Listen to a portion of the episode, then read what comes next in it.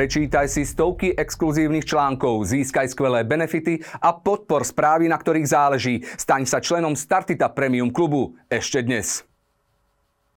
Mojím hostom v štúdiu na stope je dnes policajný prezident Štefan Hamran. Dobrý deň, prajem. Pekný deň, prajem. Ďakujem pekne za pozvanie. Dobrý deň, pán Hamran. No, ja začnem hneď vojnou v bezpečnostných zložkách, ktorá podľa toho, ako to na verejnosti vyzerá a stále eskaluje, do najnovšie do nej vstúpil Národný bezpečnostný úrad, pre ktorý zasadal aj výbor pre obranu a bezpečnosť, kde ste spolu s ministrom vnútra boli a s vašimi viceprezidentmi, respektíve šéfom NAKA čo sa dialo za zatvorenými dverami? Tak samozrejme, malo to dôvod, prečo to bolo za zatvorenými dverami. Však sa tam preberali aj také skutočnosti, ktoré by mali zostať za tými zatvorenými dverami. E, z môjho pohľadu, a čo možno komunikovať, boli tam také dve nosné témy. Jedna bola tá bezpečnostná previerka pána ministra, čo sa napokon ukázalo v podstate ako veľká fraška a tuším, dnes som aj zachytil aj stanovisko pani prezidentky vo vzťahu k tejto téme, ktorá dokonca, neviem, či napísala alebo nevydala stanovisko, že považuje za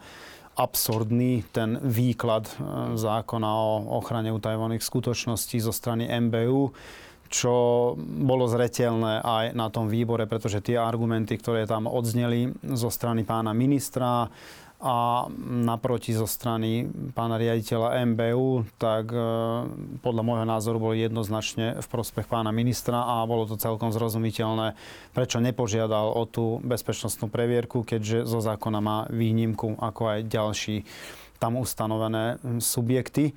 A tá druhá časť, e, to bolo z môjho pohľadu ešte závažnejšie, pretože mal som naozaj taký pocit, že táto bublina okolo pána ministra má prekryť ten skutočný zámer a to bol v podstate v úvodzovkách útok voči vyšetrovateľom Národnej kriminálnej agentúry zo strany MBU alebo minimálne sa podielali na tom, aby sa, aby sa hádzali polena alebo stiažilo vyšetrovateľom NAKA objasňovanie e, trestnej činnosti alebo podozrení z trestnej činnosti vo vzťahu k vojenskému spravodajstvu. A v tejto veci som sa ja pýtal nejaké skutočnosti pána riaditeľa MBU a najmä to, že odkedy vykladá trestný zákon a trestný poriadok e, Národný bezpečnostný úrad. Ako reagoval?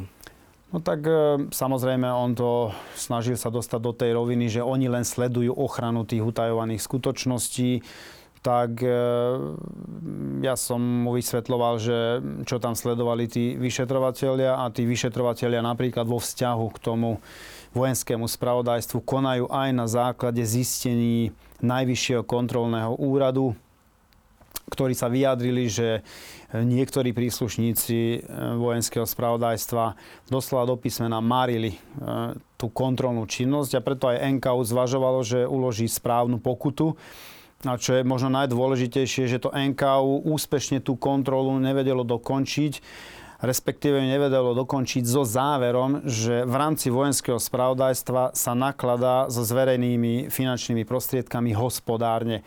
Je to veľmi závažný záver. Aj to ich viedlo k tomu, ako najvyšší kontrolný úrad, aby dal podneť na Národnú kriminálnu agentúru, keďže tam boli podozrenia zo spáchania trestných činov to je ten dôvod, prečo aj Národná kriminálna agentúra koná v tejto veci a samozrejme konáme tam aj na základe vlastných zistení. Ten, ten Národný bezpečnostný úrad, prečo do toho vstúpil ich e, vojenské spravodajstvo nejakým spôsobom požiadalo o, o nejakú participáciu? Tam na tom, išlo že... o prípad GovNet, kde samozrejme Národná kriminálna agentúra vyšetruje nejaké podozrenia smerujúce k vojenskému spravodajstvu, kde mohli podľa tých počiatočných informácií monitorovať komunikáciu v rámci GovNet nezákonným spôsobom. Oni sa obrátili na MBU, kde vytýkali určité skutočnosti a MBU to najprv začalo riešiť ako, ako priestupkovom konaní a nakoniec dospeli, k dospeli zrejme k záveru, že to nie je priestupok a podali trestné oznámenie na úrad inšpekčnej služby. Čo mňa zarazilo, že na tomto výbore bol prítomný aj riaditeľ úradu inšpekčnej služby, ktorý povedal, že to bolo absolútne nezmyselné podanie, ktoré nemalo že žiadny reálny základ. A dokonca na MBU boli vypovedať podľa nedostupných informácií aj ten znalec, ktorého sa to týkalo, a aj ten vyšetrovateľ, ktorý vyšetruje ten prípad GovNet. Mm-hmm. Takže ten prípad bol viac menej úplne jednoznačný a preto ma to šokovalo, že MBU do toho vstupuje spôsobom, ako keby spochybňovalo postup vyšetrovateľa vo vzťahu k určitým utajovaným skutočnostiam a vôbec pochybňovalo ten inštitút odňatia veci zo strany vyšetrovateľa vo vzťahu k vojenskému spravodajstvu.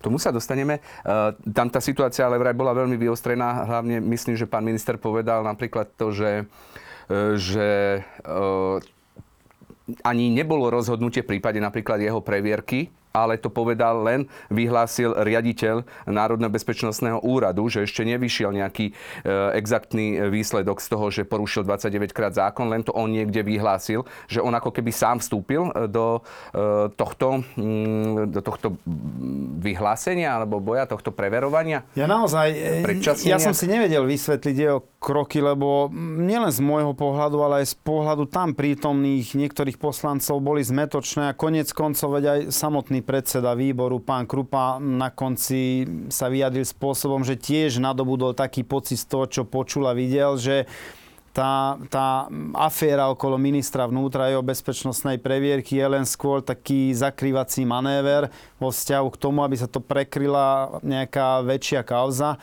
Napríklad kauza vyšetrovania vojenského spravodajstva zo strany e, Národnej kriminálnej agentúry. Z hodovokonsti ten vyšetrovateľ, aj s tým som konfrontoval pána riaditeľa MBU, ktorý vyšetruje napríklad ten GovNet a tie podozrenia ano. okolo vojenského spravodajstva, zároveň e, vyšetruje aj podozrenia zo založenia, zosnovania, podporovania zločineckej skupiny v rámci MBU. Takže bolo nám to také naozaj také zvláštne, že presne ten vyšetrovateľ je opäť raz tak nejakým spôsobom napadnutý a je spochybňovaná tá jeho práca a profesionalita. Malo to byť účelom? Tak ja si to neviem nijak inak vysvetliť, pretože pán riaditeľ nevedel na to odpovedať, že čo ho splnomocňuje, aby vykladal trestný zákon a trestný poriadok. Aplikujú trestný zákon a trestný poriadok orgány činní v trestnom konaní a vykladajú zákony súdy, nezávislé a nestranné. Určite nie MBU ani polícia. Takže na to som odpoveď nedostal a Zároveň som sa potom spýtal aj e, na tie medializované informácie, lebo o mne sa naozaj veľa toho už napísalo, akú reťazku nosím, akú mám zimnú bundu a akom služobnom aute jazdím. To sú moje hriechy, že som si kúpil nejakú zimnú bundu a nejakú reťazku. O ňom písali, že bol tam dosadený kedy, za koho a že má priateľské vzťahy s pánom Koščom, ktorý je medzinárodne hľadaný zločinec, ktorý je na červenom obežníku Interpolu. Tak som sa na to pýtal, on potvrdil, že ten vzťah tam je a bolo to pre mňa zarážajúce, pretože v rámci policajného zboru, ak udržiavate kontakty s kriminálne závadou osobou, tak e, zakladá to v podstate dôvod na vaše okamžité prepustenie. To sa chcem spýtať, veď to je úrad, ktorý dáva akýmsi spôsobom previerky až teda na prísne tajné, teda všetky previerky, e, tak akým spôsobom, keď je tento človek aj priznal, hovoríte, na tom výbore pre obranu aj bezpečnosť e, nejakým spôsobom kontakty s pánom Koščom môže stále riadiť e, Národný bezpečnostný To pozrite sa, to nie je otázka na mňa, však voči mne chceli vždy vyviezť zodpovednosť, keď boli nejaké pochybenia a ak sa nemýlim na návrh vlády, jeho volí Národná rada Slovenskej republiky aj odvoláva Takže je to moja kompetencia, sa k tomu ani nechcem vyjadrovať, len pre mňa to bolo také zarážajúce, že niekto sa môže priznať k tak toxickej osobe môže stáť na čele takého úradu. A teraz to nepripisujem len jemu tú minulosť toho MBU, ale vieme, že akým spôsobom sa to v úvodzovkách nakladalo s tými bezpečnostnými previerkami a predsa získali bezpečnostné previerky ľudia ako pán Puškar, ktorý je teraz e, podozrivý zo spáchania obzvlášť závažného zločinu Tam existujú vraždy. aj z vášho pohľadu, alebo už policia niečo preveruje aj v takom kontexte e, v súvislosti s rozdávaním týchto bezpečnostných previerok? My ako Národná kriminálna agentúra vyšetruje podozrenia, ako som už spomínal, zo spáchania, založenia, zosnovania a podporovania zločineckej skupiny. Čo sa to konkrétne týka, ja to teraz rozoberať nebudem. Ak nám to procesná situácia dovolí a vyšetrovateľ sa rozhodne, že je potrebné niečo komunikovať a zároveň určí aj rozsah tej komunikácie, tak určite k tomu poskytneme viac informácií. V tomto štádiu teraz nie. Uh-huh. Lebo áno, informovali ste na tlačovej konferencii, že tam bolo začaté teda trestné stíhanie v akej veci?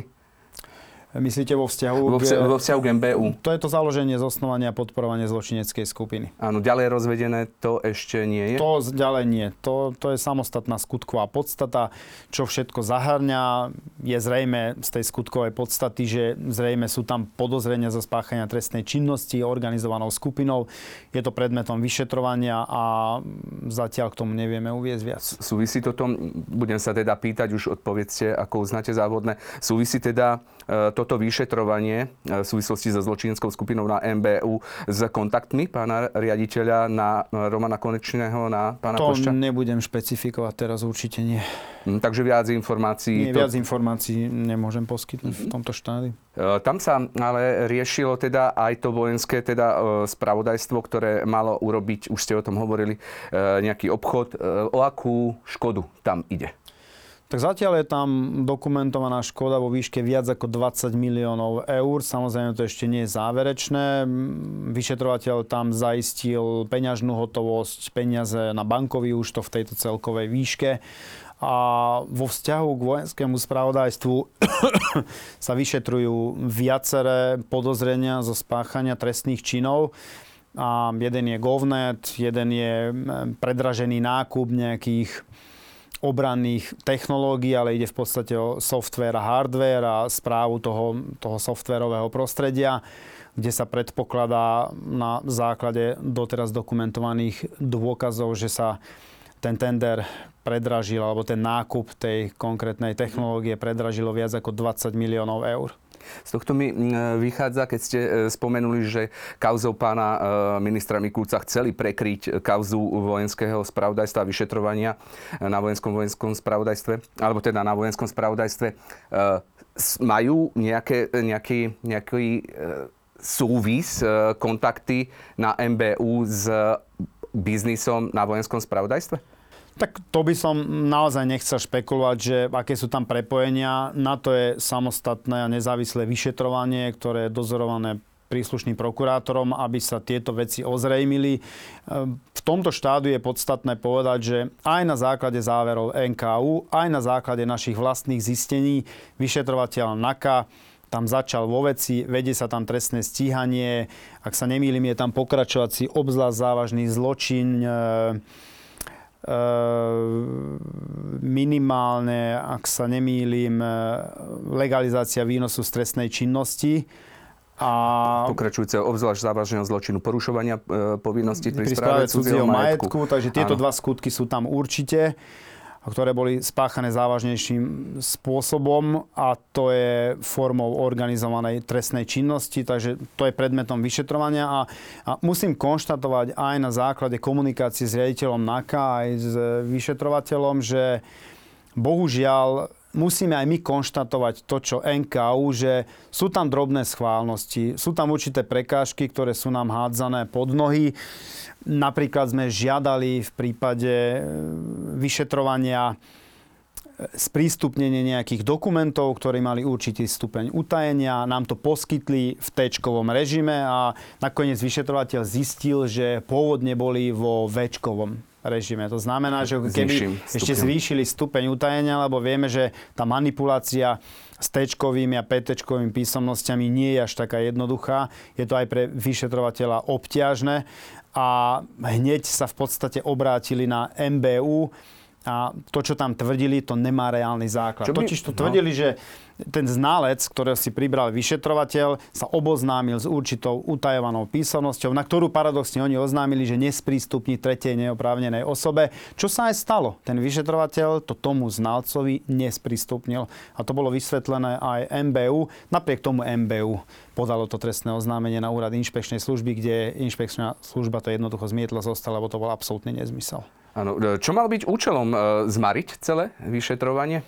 Tak fakt neviem si nič iné predstaviť, pretože keď sú tam vážne podozrenia, napríklad to NKU, tiež oni, ich nezaujímali tie technológie alebo ten spôsob, ten systém práce toho, toho vojenského spravodajstva, len to, či nakúpili hospodárne. Ano. Len to chceli skontrolovať, či tú komoditu, ktorú potrebujú pre svoju prácu, ich tá práca nezaujíma, to NKU ale či to nenakúpili predražené, či to naozaj hospodárne nakúpili. Na to isté sme sa chceli pozrieť aj my a musím konštatovať zhodne s predsedom NKU, že aj ani my necítime tú potrebnú súčinnosť.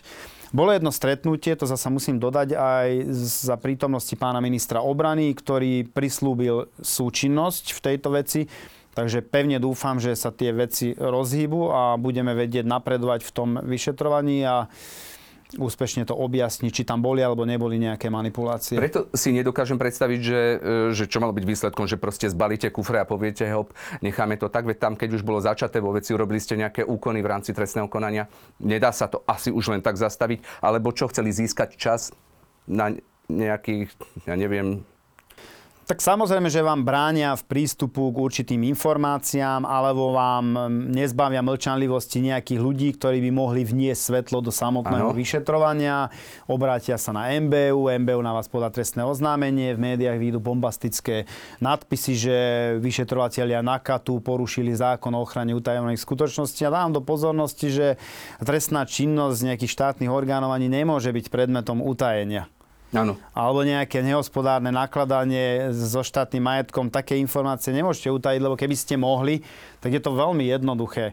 Ak platí to, čo MBU tvrdí, tak ja na NAKU, alebo na ešte lepšie úrad zvláštnych policajných činností, nakúpim nejakú špeciálnu technológiu za 30 miliónov, utajím ju, ale jej skutočná hodnota bude len 5 miliónov.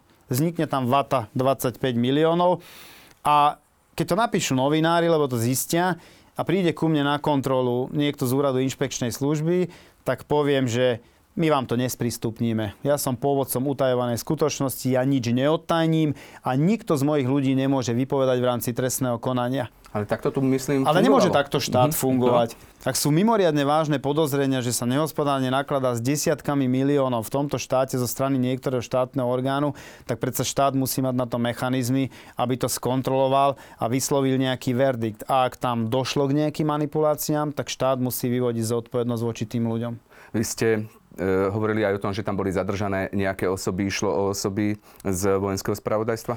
Boli zadržané 4 osoby, áno, aj z toho prostredia. Uh, súvisí s touto kauzou aj uh, bývalý šéf spravodajstva Jan Balciar?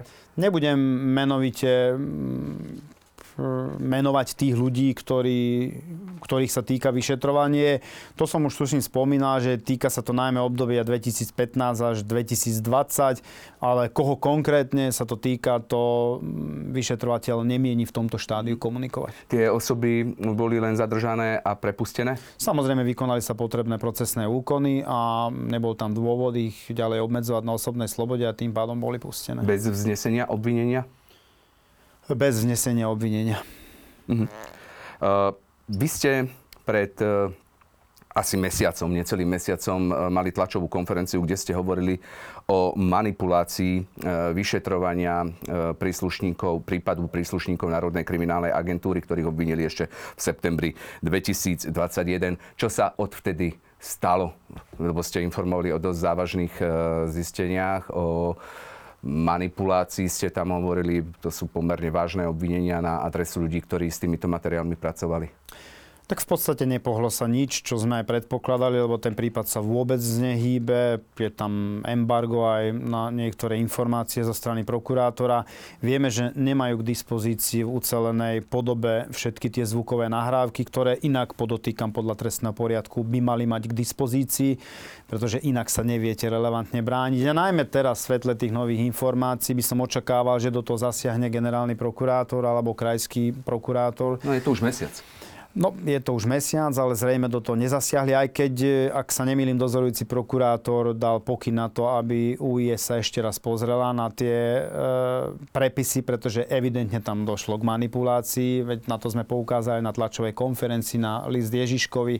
A dnes sa potvrdzuje, že tí vyšetrovateľia Naka sa dobre pamätali. Keď sú k dispozícii zvukové nahrávky, celé Slovensko si mohlo vypočuť, že to bolo zmanipulované.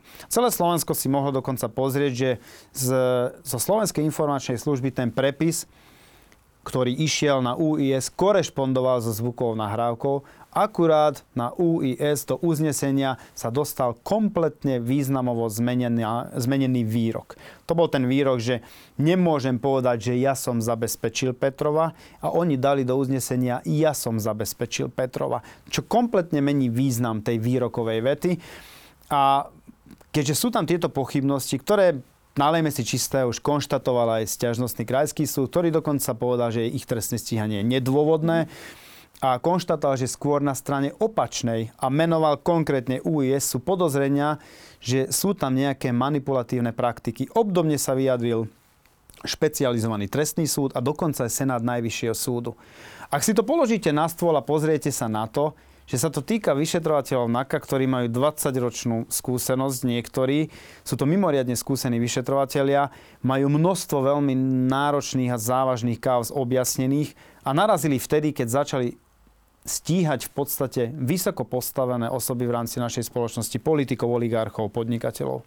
Bola v tejto súvislosti naplnená skutková podstata nejakého trestného činu na to, čo ste poukázali, či už je to ten prepis zo Slovenskej informačnej služby, alebo pri nahrávke, ktorú ste pustili a celé Slovensko teda počulo no, niečo ja iné? tu nebudem špekulovať, veď na to slúži vyšetrovanie, aby sa to preukázalo. A vyšetrovatelia NAKA toho času, veď aj začali to trestné stíhanie. No lenže generálny prokurátor im to zastavil cez paragraf 363 ano. a historicky prvýkrát v ére samostatného Slovenska to zastavil v samotnej veci. To znamená, nezrušil uznesenie, vznesenie obvinenia, pretože vyšetrovateľia nakaz UIS nikoho neobvinili. Oni nevykonali jeden invazívny úkon, oni len zbierali dôkazy, ktoré im boli poskytované napríklad aj z UIS, od kolegov tých, ktorých podozrievali z, z nejakých manipulácií No lenže nemohli pokračovať vo veci, pretože generálny prokurátor to svojim uznesením zastavil. Dnes je tá situácia, aká podali aspoň trestné oznámenie, alebo bolo opätovne začaté vo veci? Uh, koná sa v tejto veci obdobnej a že aký tam bude záver, to naozaj neviem. My sme to aj deklarovali na niektorej tlačovke, že vedieme mm, trestné stíhanie vo veci, kde sú podozrenia z manipulácií prebiehajúcich trestných konaní a že aký tam bude záver, tak to uvidíme. Uh-huh. Uh, tieto nahrávky už majú príslušníci Národnej kriminálnej agentúry komplet, tak ako ich žiadali? Nemajú, samozrejme, že nemajú a musím konštatovať, že bohužiaľ to nemajú, pretože majú na to plné právo, aby to mali k dispozícii.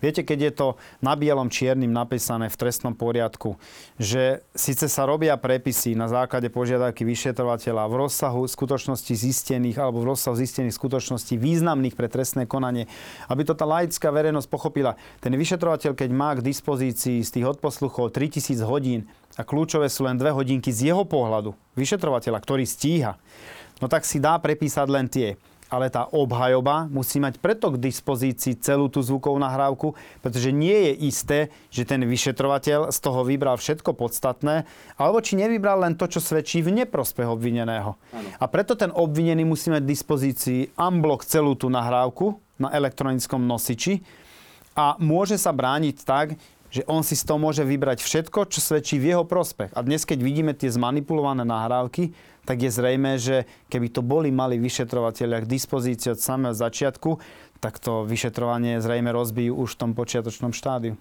E, v tejto veci ale podali príslušníci Národnej kriminálnej agentúry aj návrh na postup podľa paragrafu 363. Napriek tomu generálna prokuratúra povedala, že e, je to opodstatnené trestné stíhanie a vyvodila to aj z týchto e, záznamov, ktoré ste prezentovali, že dnes nasvedčuje tomu, že boli manipulované pochybila aj generálna prokuratúra v nejakým spôsobom, že si to nepreverili? Mne alebo... neprináleží hodnotiť, však oni by mali byť garantom zákonnosti v rámci prípravného konania, a, ale sú to evidentné spory aj so súdnou mocou, pretože tá súdna moc povedala, že trestné stíhanie vyšetrovateľov je nedôvodné a spomínal som aj tie vyjadrenia e, špecializovaného trestného súdu a Senátu Najvyššieho súdu, ktorý v podstate dal zapravdu tomu sťažnostnému súdu. Napriek tomu tu máme stanovisko generálneho prokurátora a krajskej prokuratúry, ktoré je diametrálne odlišné.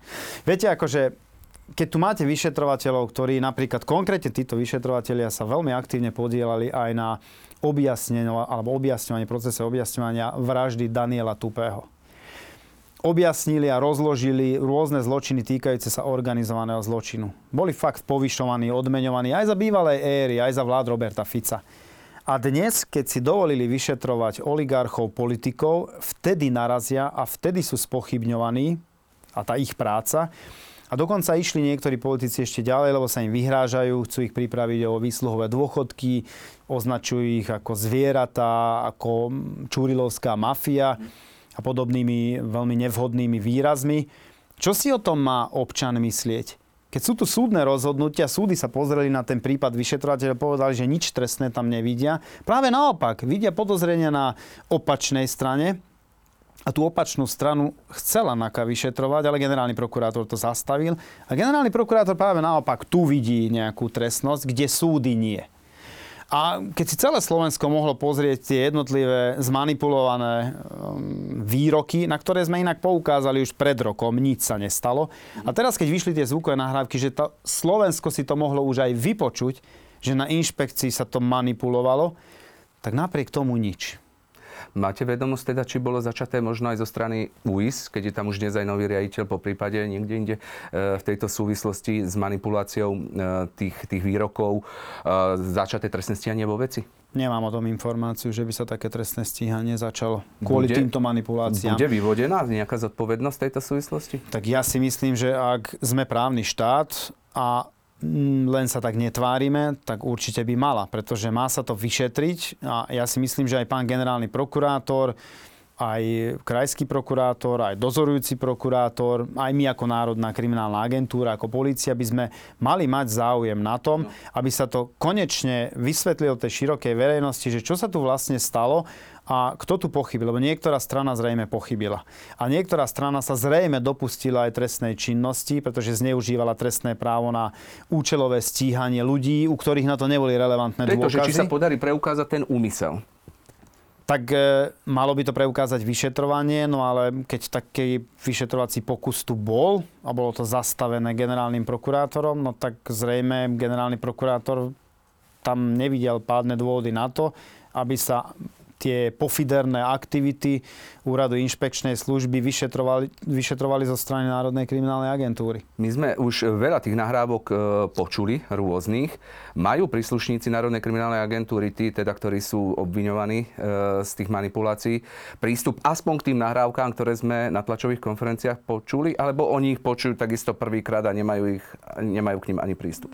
Tie už majú, ale nemajú k dispozícii všetky. Takže niektoré sme dostali, len paradoxne im tie súbory odovzdali ako unblock v jednom koši a je to pracné prepočuť, tak pracujú na tom, ale samozrejme už to spravili. A nemáme k dispozícii všetky prepisy alebo zvukové nahrávky tých kľúčových výrokov, ktoré napríklad odzneli na niektorých politických tlačových konferenciách. Takže to by sa malo vyšetriť, že ako sa môžu objaviť na nejakej politickej tlačovej konferencii nejaké prepisy SMS-ky, ktoré svedčia akože v neprospech obvinených vyšetrovateľov NAKA, ale samotná obhajoba a obvinení vyšetrovateľia NAKA to nemajú k dispozícii. To naozaj v tejto krajine to občanom nie je podozrivé, že čo sa deje. Že elitní vyšetrovateľia, nosili sme ich a postavili sme ich na piedestál, akí sú šikovní a dnes to dokazujú, lebo vyzerá to že objasnia aj vraždu Daniela Tupého po 18 rokoch. A zrazu ich tu stíhame za mimoriadne podozrivých okolností. Ako sa teda dostali tie nahrávky k Robertovi Ficovi a k, na politické tlačovky? Tak to my nevieme, ako polícia to nevie, pretože polícia ich nemala ani k dispozícii, ani vyšetrovateľia, ani, ani obhajoba. Tak treba sa spýtať podľa mňa vyšetrovateľa UIS, ktorý zrejme má spise a treba sa spýtať toho, kto dozoruje 171, tú pôvodnú, kde sú všetky zvukové nahrávky. Ale paradoxne na to uvalil prokurátor embargo a dokonca to zakázal vyšetrovateľovi sprístupniť nielen obhajobe, policajtom, prokurátorom, ale dokonca aj súdom. Takže mne sa naozaj rozum zastaví. Tak budujeme ten právny štát, alebo ho chceme mať kvázi len na papieri, ale v praxi ignorujeme všetky základné zásady fungovania právneho štátu. No, necháme sa prekvapiť, ako toto celé dopadne. Verím, že e, sa dočkáme aj nejakého výsledku už. Aby sme sa posunuli ďalej, podľa medializovaných informácií teda z týždenníka plus 7 dní, e, Peter Petrov 15. decembra 2020 vypovedal o tom, že Ľudovít Mako v roku 2017 ešte v pozícii šéfa kriminálneho úradu finančnej správy žiadal 30 tisíc eur ako úplatok za vybavenie Petrovovej žaloby na Nitrianskom súde. E, bude nakaz stíhať Ľudovíta Makova, ktorý sa v tejto veci nepriznáva? Lebo on by sa asi ako spolupracujúci obvinený mal priznávať ambloku všetkému. Tak policia pána Maka stíha, ak sa nemýlim, pre viaceré skutky. Ja teraz neviem presne, to ano. nemám zmapované, však to nie je ani pre mňa také relevantné. Ale ak tam sú dôvody na trestné stíhanie, tak policia stíha. Že aký bude záver, či sa tam nakoniec na návrh prokurátora urobí nejaká dohoda o vine a treste, čo je určitá forma riešenia toho trestnoprávneho sporu, absolútne legitímna keď sa samozrejme ten obvinený k tomu skutku prizná a uzná svoju vinu a samozrejme aj to jeho priznanie policia vie v rámci vyšetrovania preukázať aj ďalšími dôkazmi, tak prokurátor môže navrhnúť, že aj z vlastnej iniciatívy, že taká dohoda o vine a treste sa uzavrie, alebo to pôjde na súd a bude tam riadne súdne on konanie. sa v tejto veci nepriznáva, Ľudovít Mako, ako aj ďalším iným veciam. Bolo známe kedysi, že ten kus teda fungoval skutočne ako jedno... Je, je, Tie kauzy sú už mimochodom tak rozsiahle a bežia po toľkých líniách a naozaj sú veľmi náročné tie vyšetrovania, čo možno by som aj širokej verejnosti chcel vysvetliť, že Eh, ani ja nestíham všetky tie informácie absorbovať. To bôž tá laická verejnosť, ktorá na to nemá čas, chodia do práce, živia svoje rodiny, nemajú čas na to, aby tu sledovali tie kauzy. Mm-hmm ale tie nosné myšlienky by mala vnímať tá naša spoločnosť, ak naozaj chceme tú našu spoločnosť posúvať niekde dopredu. A Galnery by mali byť spravodlivo v tejto krajine potrestaní. A každý, kto sa podiela na také trestné činnosti, to neznamená, že ak usvedčíte niekoho z vyšších štruktúr, že vy sa kompletne vyviníte. No, akože to, to sa spolupra- spýtať, to... či nie je chránená zver nie, nie, nie, nie, však aj to, to, určite nie. Akože to, že niekto je spolupracujúci obvinený, to neznamená, že sa zbavil trestnoprávnej zodpovednosti. To je veľmi častokrát podsúvané širokej verejnosti zo strany najmä niektorých politikov, že tí kajúcnici v úvodzovkách, ako ich urážajú a pejoratívne sa na jej adresu vyjadrujú, že sa úplne zbavia tej trestnej zodpovednosti, čo nie je pravda. To, že spolupracujete, áno, môže znamenať pre vás miernejší postih, ale neznamená to, že sa úplne zbavíte trestnoprávnej zodpovednosti a vás nepostihne absolútne žiadny trest. Treba si počkať na koniec príbehu, ako dopadnú tí, ktorí spolupracovali s políciou, lebo máme takých aj z minulosti a niekde tam boli uložené celkom tvrdé tresty. Takže môžeme očakávať, že aj ľudový Mako jedného dňa skončí za mrežami tak to neviem, či skončí za mrežami, ale môžeme očakávať, že môže byť tiež potrestaný za tie skutky, ktorých sa dopustil a ktoré mu budú preukázané. Pred pár týždňami ste rozbehli akciu s názvom Šikara, pri ktorej zadržali Šikara 2, bývalého riaditeľa Krajského policaj, policajného riaditeľstva v Trnave, Bystrika Stanka a tiež súčasného okresného riaditeľa policie v Trnave, Rastislava Grznára. Pracuje Rastislav Grznár ako okresný riaditeľ stále na svojej pozícii okresného riaditeľa? Keď som sa na to dotazoval minulý týždeň, tak viem, že tam začalo konanie o postavení mimo výkon štátnej služby. Naozaj neviem, či medzi tým nepodal žiadosť o uvoľnenie zo služobného pomeru ale s takými vážnymi podozreniami samozrejme je na mieste otázka, či takého človeka treba alebo netreba postaviť mimo výkon štátnej služby na základe tých informácií, ktoré sme mali my a ktorými disponoval aj krajský riaditeľ, sa rozhodol, že je potrebné postaviť pána okresného riaditeľa mimo výkon štátnej služby, pretože samozrejme to mm, v tomto štádiu nedáva záruku toho, že ten policajný zbor bude aj zo strany širokej verejnosti vnímaný tak, ako by podľa mňa v právnom štáte mal a zbytočne to vyvoláva podozrenia potom eh, vo vzťahu aj k vyššiemu manažmentu, ak taký človek s takými podozreniami sa e, toleruje na funkcii a bolo by to naozaj šialené, ak by chodil do práce a je tam podozrivý z tých skutkov. Bystrik, e, pán Bystrik Stankov, teda bývalý krajský policajný riaditeľ v Trnave, tiež pracoval teraz niekde v štruktúrach policie, keď nebol priamo policajt. Ten pracuje na svojej pozícii? Ak sa nemýlim, bol riaditeľ Centra podpory v Trnave a predtým bol aj krajským riaditeľom. A mne sa zdá, že aj jeho postavili mimo výkon štátnej služby a čo si myslím, že je legitímne a je to veľmi, veľmi správne lebo tam tie podozrenia, ak sa nemýlim, tam bolo zneužívanie právomoci verejného činiteľa, bolo tam podplácanie, vydieranie, akože celkom Činnosť závažné. pre zločineckú skupinu, príjmanie no, Keď ste činní pre zločineckú skupinu, respektíve ste z toho podozriví, ste podozriví z vydierania, z podplácania, zo zneužívania právomoci verejného činiteľa, tak to by bolo naozaj šialené takých ľudí nechať e, vo výkone a nastupovať normálne do práce. A je to celkom smutné, ak také podozrenia smerujú aj k aktívnym policajným funkcionárom. Ale ja som hovoril, že policajný zbor sa má čistiť, ten očistný proces má trvať väčšine a musia sa hľadať tie čierne ovce v našich radoch a ja som o tom presvedčený, že také máme, budeme mať. A treba na tom intenzívne pracovať, aby šancu dostávali tí slušní, ktorí nebudú ochotní tolerovať v policajnom zbore takéto čierne ovce, ku ktorým smerujú takéto podozrenia. Ale keďže platí prezumcia neviny, tak akože nemôžeme nad nimi zlomiť tú palicu. Treba si počkať na závery vyšetrovania a uvidíme. E, ja sa tak ľudsky spýtam, koľko rokov vy pracujete v e, policii? 25. E, teraz počúvate výsluchy Bernarda Slobodníka, počúvate výsluchy tých, tých rôznych príslušníkov bývalých NAKA a tiež teraz sa tu zatýkal Bystrik Stanko, predtým iní e, policajní prezidenti a tak ďalej vy ste tých ľudí ale stretávali za tie roky. Vám to, vás to nejakým spôsobom e, šokovalo, alebo ani nie a beriete to len tak, ako to je? Viete čo, akože poznal som niektorých tých ľudí, tých kľúčových, však niektorí boli aj moji nadriadení a mal som s nimi kontinuálny spor, boli sme diametrálne odlišne nastavení, zrejme hodnotovo, aj morálne. To asi z toho pramenilo. A, ale rozmer toho, až ako to fungovalo, prekvapilo aj mňa.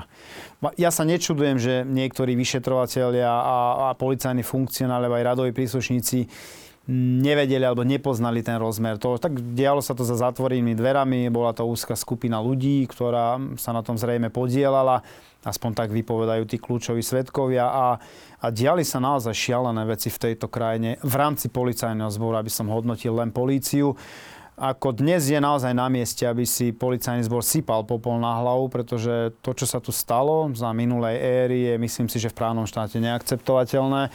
A bude nám veľmi, veľmi dlho trvať, kým presvedčíme našich spoluobčanov, že môžu sa s dôverou obrátiť na policajný zbor, pretože tá éra, tá skončila. No práve tam smeruje moja otázka, lebo ja sa s tými bežnými ľuďmi bavím a oni sú priam šokovaní a pýtajú sa, no Ivana, ja pôjdem teraz oznámiť nejaký trestný čin, vypovedať k nejakej veci, keď vidím, že, že kde sa pozrieme, tam, tam je to teraz krajský riaditeľ, okresný riaditeľ, dokonca aktívny obvinený. Tam to boli špičky na prezídiu. No ale viete, to čo je... je podstatné? Že práve, že to je ten signál pre občanov, že teraz vidia, že tá policia dokáže udrieť do vlastných radov a dokonca na najvyššie pozície. To znamená, sa tam nehráme s niektorými, prípade ktorých sú veľmi vážne podozrenia, že tu takýmto spôsobom zneužívali svoje právomoci a tam sa veľmi tvrdo zasiahne. A predsa tí občania vnímajú aj tú, tú vojnu polícii alebo medzi bezpečnostnými zložkami. A je zrejme, že dlhé, dlhé roky tu zrejme vládol ten systém našich ľudí a boli tam etablovaní, veľmi pevne zabetonovaní ľudia, ktorí pri výkone svojho povolania nesledovali verejný záujem nás všetkých, ale sledovali záujmy politikov, oligarchov a tak ďalej. A dnes automaticky dochádza k stretu záujmov týchto ľudí. Čo majú teraz slušní vyšetrovateľia, policajti, funkcionáli alebo radoví príslušníci robiť? Majú ustúpiť týmto praktikám v rámci policajného zboru? Nie. Ja si myslím, že treba ísť do toho, treba to vyčistiť a bohužiaľ tam dojde k stretom. A bez konfliktu sa to jednoducho riešiť nedá. Takže odkaz váš pre ľudí? No odkaz nás pre ľudí je, že však aj registrujeme, že tá dôvera postupne stúpa, čo nás nesmierne teší aj v medzinárodnom meradle, aj v rámci národných prieskumov. A môj odkaz ľuďom je, že tá policia má ruky rozviazané. Žiadny politik dnes nezasahuje do práce policajného prezidenta ani do jeho personálnej právomoci. A dnes v systéme inštalujeme a hľadáme funkcionárov, ktorí sú naozaj e, morálne a odborne nespochybniteľní. Takže malo by to dávať záruku tým občanom, aj na základe tých prvých lastovičiek, ktoré už vidieť, že tá polícia sa naozaj odklonila od toho starého smerovania a vybrala sa naozaj tým smerom k právnemu štátu a k tým hodnotám, ku ktorým by mala inklinovať každá slušná polícia v akomkoľvek demokratickom štáte. No, v tomto kontexte sa teda dotknem e, napríklad platovej otázky. Vy ako policajný prezident apelujete možno na to, aby e, sa aj tam zlepšila tá sociálna situácia? Tak áno, samozrejme, že tam sú vyhrotené aj, aj debaty a diskusie aj s vyššími inštanciami, ako som ja, pretože bytostne mi záleží na tom, aby sme dokázali ten policajný zbor posúvať nielen v oblasti materiálno-technického vybavenia, kde že krvácame, tam roky, roky, desiatky rokov sa do toho neinvestovalo a dnes nás to jednoducho dobieha a to policajti vedia, vidia, veď to komunikujeme. A tie platové náležitosti tiež musíme zmeniť, pretože dlhodobo toto nebude udržateľné. Dnes sa tu politici akože prekárajú, že kto je zodpovedný za to, že z policajného zboru odchádzajú policajti. Za posledných 13 rokov boli iba dva kalendárne roky, keď prišlo viac ako odišlo. To znamená, tak si môžu ruky podať tí naši politici, pretože všetci sú za to zodpovední. Že neboli vytvorené také podmienky, ktoré by na trhu práce dokázali osloviť tých mladých, ambicióznych ľudí, aby vstúpili do služobného pomeru a stali sa policajtmi a policajtkami. V tomto kontexte áno, lebo... Ale po, no. prezradím no, vám jednu novinku. Z hodov okolností dnes. My sme trvali na tom, majú pána ministra, aby sa do plánu hlavných úloh ministerstva dostala úloha vytvoriť novú platovku, ktorá bude atraktívna, ktorá bude motivačná, najmä stabilizačná. To znamená, bude vyhovať aj tým, ktorí zvažujú vstúpiť do našich radov, aj tým, ktorí už sú v služobnom pomere. Dnes máme k tomu prvé také väčšie sedenie, kde už máme nejaké alternatívy pripravené, budeme sa s nimi oboznamovať. A v tomto kalendárnom roku chceme vytvoriť novú platovku, ktorá bude splňať tie už spomínané atribúty z môjho pohľadu. Hovoríte teda aj možno o najnižšej e, sadzbe pre pri, nového policajta? Koľko by mohol zarábať? To nechcem teraz, ja už poznám nejaké konkrétne čísla. E, bude to závisieť samozrejme od toho, že budúce generácie politikov, aké finančné prostriedky uvoľnia v prospech policajného zboru. Ak si aj tá politická úroveň uvedomí, že tá vnútorná bezpečnosť je naozaj krehká v týchto časoch a si to uvedomujú jednotlivé vyspelé členské štáty aj EÚ, že investujú zajtra viac do vnútornej bezpečnosti ako včera. To je prirodzené. A tá, tá bezpečnosť je mimoriadne drahá komodita, na cene stúpa každým dňom. Treba do nej investovať, aby sme ju mali naozaj na akceptovateľnej úrovni. A veď vidíte, že keď sa stane niečo, za to tí policajti sú ten článok, na ktorých sa tí naši spoluobčania za to s dôverou obrátia. Keď naozaj tečie do topánok a je nejaký bezpečnostný incident, postihne vás nejaká trauma počas vašej životnej etapy, vždy sa za to obrátime na tú políciu. Takže podľa mňa tým policajtom naozaj treba vytvoriť podmienky na to, aby mohli odvádzať kus poctivej policajnej práce v prospech našich spoluobčanov. Aj motivovaní, aj aby neodchádzali do civilu. Presne tak. Dokáže polícia zaplatiť skutočného odborníka v, eh, na IT alebo na ekonomiku? Nie. Určite nie, bohužiaľ musím konštatovať, nebudem klamať. Vieme, že v IT sektore zarábajú obrovské financie. Takto v IT sektore bežný ITčka zarába viac ako policajný prezident, tak tam máte hneď aj odpoveď. Ja mu nemám čo ponúknuť, aby prišiel do našich radov. Máme aj šikovných v našich radoch, ale to sú ľudia, ktorí to naozaj nerobia primárne pre financie, nepozerajú sa na svoje povolanie ako cez zdroj obživy ale robia to aj ako svoj koníček, svoje hobby a pracujú v našich radoch, pretože to robia z presvedčenia a chcú byť v služobnom pomere. Ale samozrejme, že je ťažké nájsť takých... Naražate na tie bariéry, že, že niekde už poviete, že tá kriminalita je taká sofistikovaná, či už ekonomická, alebo v tom IT sektore, že narazíte na bariéru toho, že už sa to nedá vyšetriť, alebo neviete to vyšetriť, alebo... Samozrejme, že potrebujeme mať naozaj odborníkov, pretože niektoré daňové a vôbec ekonomické trestné činy sa robia už naozaj dnes sofistikovaným spôsobom. Musíte mať na to určité určité odborné znalosti, aby ste vôbec dokázali pochopiť podstatu toho protiprávneho konania. Na to potrebujeme mať odborníkov, či už interných našich vlastných alebo externých, spolupracujeme aj s takými a tých ľudí musíte zaplatiť.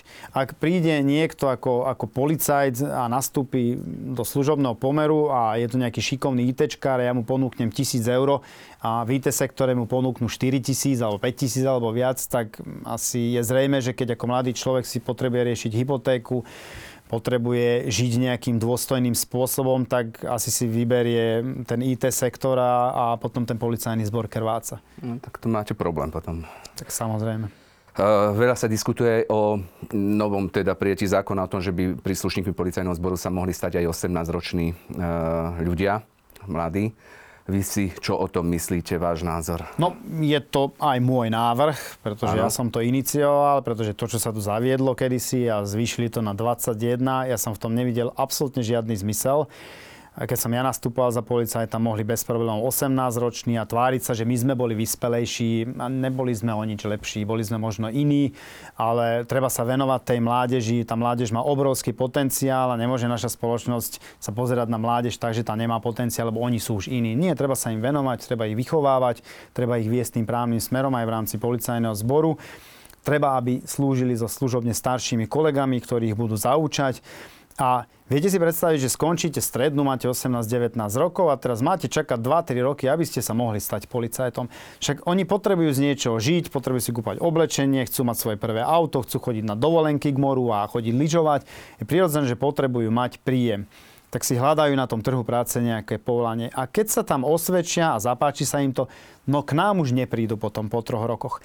My potrebujeme znížiť tú hranicu, však je zdravý sedliacký rozum, ktorý sa tu v bývalom manažmente ako keby vytratil. No, to diskutuje také... sa presne o tom, že či, či už sú spôsobili, či ich budú rešpektovať a tak ďalej. Takže, tak, e, takže no. 15 rokov dozadu boli spôsobili, dnes už nie sú spôsobili. A čo také sa stalo za 15? My sa nebavíme o vývoji ľudstva v časovom horizonte milióna pol roka. My sa tu bavíme o 15 rokoch, čo sa také zmenilo? Dnešná mládež je nejaká iná? Je diametrálne odlišná, ako bola tá naša?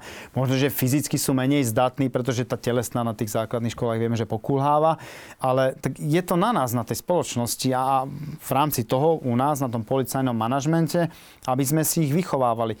My spravíme vstupné previerky, pozrieme sa v prvom rade, či na to majú osobnostne, či na to majú výkonnostne po stránke psychologickej a či na to majú fyzicky, aby robili policajtov, zdravotne, a ak áno, tak my ich vítame v našich radoch a už sú naši a je to na nás, aby sme s nimi pracovali. To je naše zlyhanie. Ak, ak, ak ten študent nevie na tej základnej, po absolvovaní základnej školy alebo strednej, vysokej, tak je to chyba toho školstva, je to chyba tých pedagógov. Však tí študenti a v našom prípade tí policajti sem prídu ako neznali a preukážu predsa v rámci výberového konania, že majú na to mentálne, aj fyzicky, aj zdravotne, tak už je to len na nás, že akým spôsobom sa vysporiadame s tou pomerne náročnou úlohou, aby sme z nich vychovali špičkových policajtov a policajti. Očakávate teda od toho, čo vyšší počet policajtov? To je ten základ? Určite áno, lebo k nám sa hlási zhruba 3-3,5 tisíc e, civilistov každoročne a z toho nám prejde úspešne nejakých 1000 až 1200. A napríklad sme zmenili aj školský systém, lebo sme nevedeli absorbovať ani taký počet nových uchádzačov. Ten náš školský systém bol úplne zle nastavený, tak teraz sme ho zmenili. Budeme vedieť produkovať v úvodzovkách aj viac nových policajtov a očakávame, že keď sme to znížili, alebo znížime to pevne, dúfam, že v parlamente to prejde, tak e, tá 18-ročná veková hranica bude automaticky znamenať, že bude výrazne vyšší počet uchádzačov a my budeme vedieť vyberať aj z väčšieho počtu uchádzačov, to znamená väčšiu kvalitu budeme vedieť vyberať do policajného zboru. Mám už na vás len tri otázočky. Obvinenie generál, bývalého generálneho prokurátora Dobroslava Trnku z trestného činu zneužívania právomoci verejného činiteľa. E, ide o kauzu e, prepustenia Zefa Majského? Áno, ak sa nemýlim, ide o tú Sú kauzu, ale áno. Aj ďalšie skutky?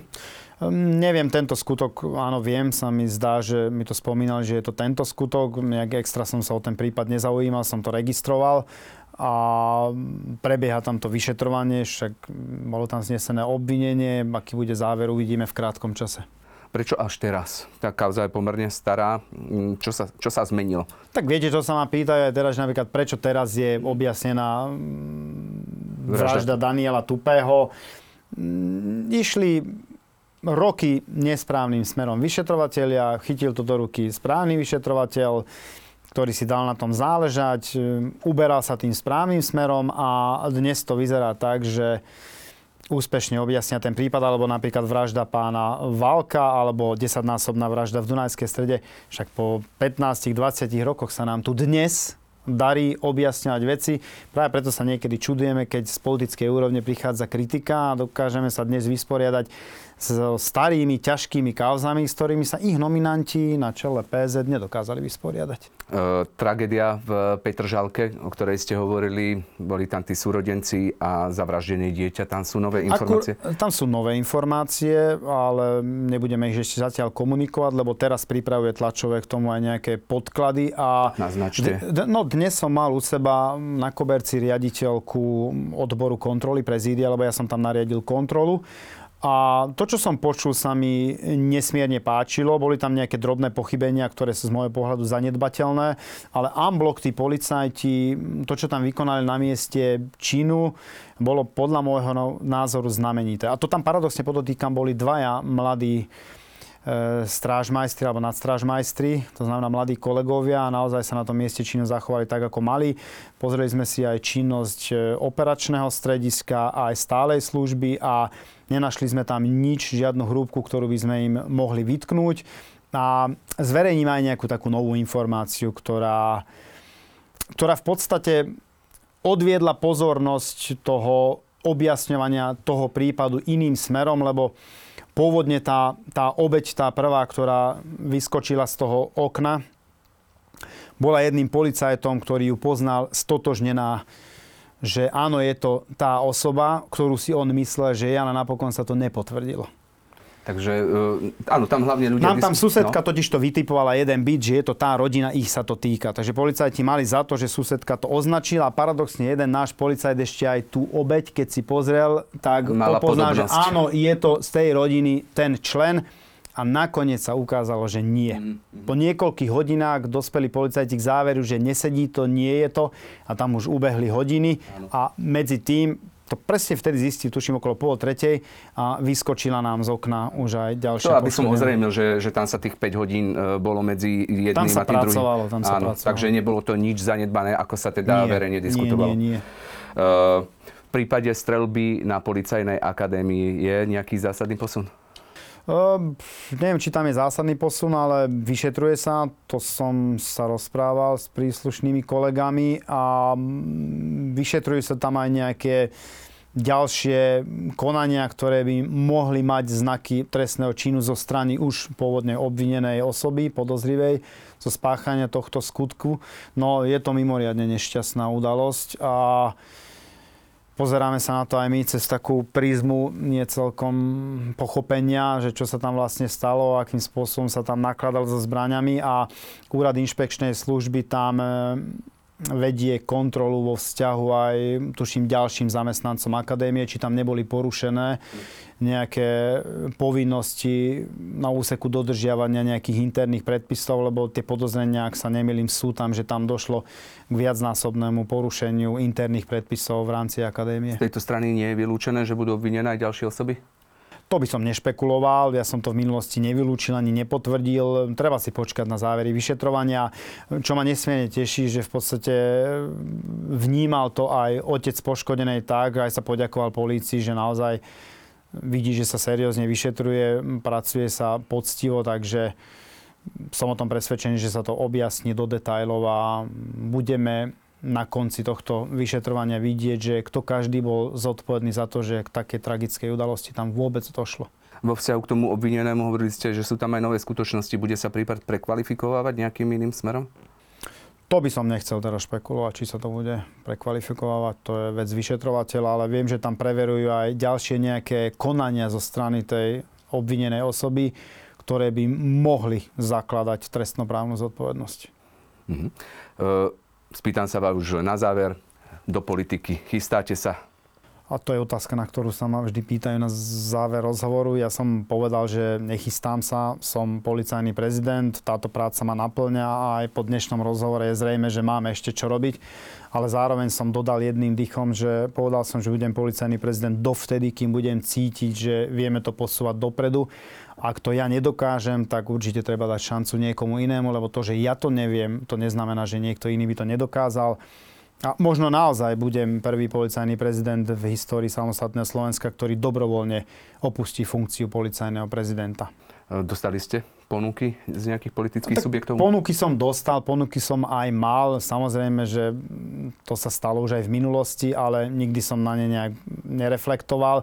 Ale vo vzťahu k tejto téme, lebo veľa sa táto téma politizovala, a vidíme, že dnes aj bývalý policajný prezident tam zvažuje, že vstúpi do politiky, však je to je legitímne právo a dokonca je to legitímne právo každého príslušníka policajného zboru. Ja som to aj na aktíve povedal, kde boli všetci funkcionári policajného zboru krajskej okresnej úrovne aj prezidiálnej.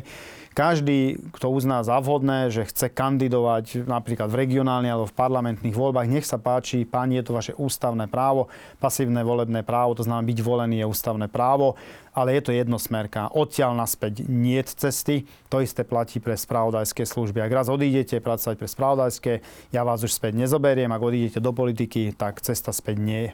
Ja vám ďakujem za rozhovor. Ďakujem pekne za pozvanie.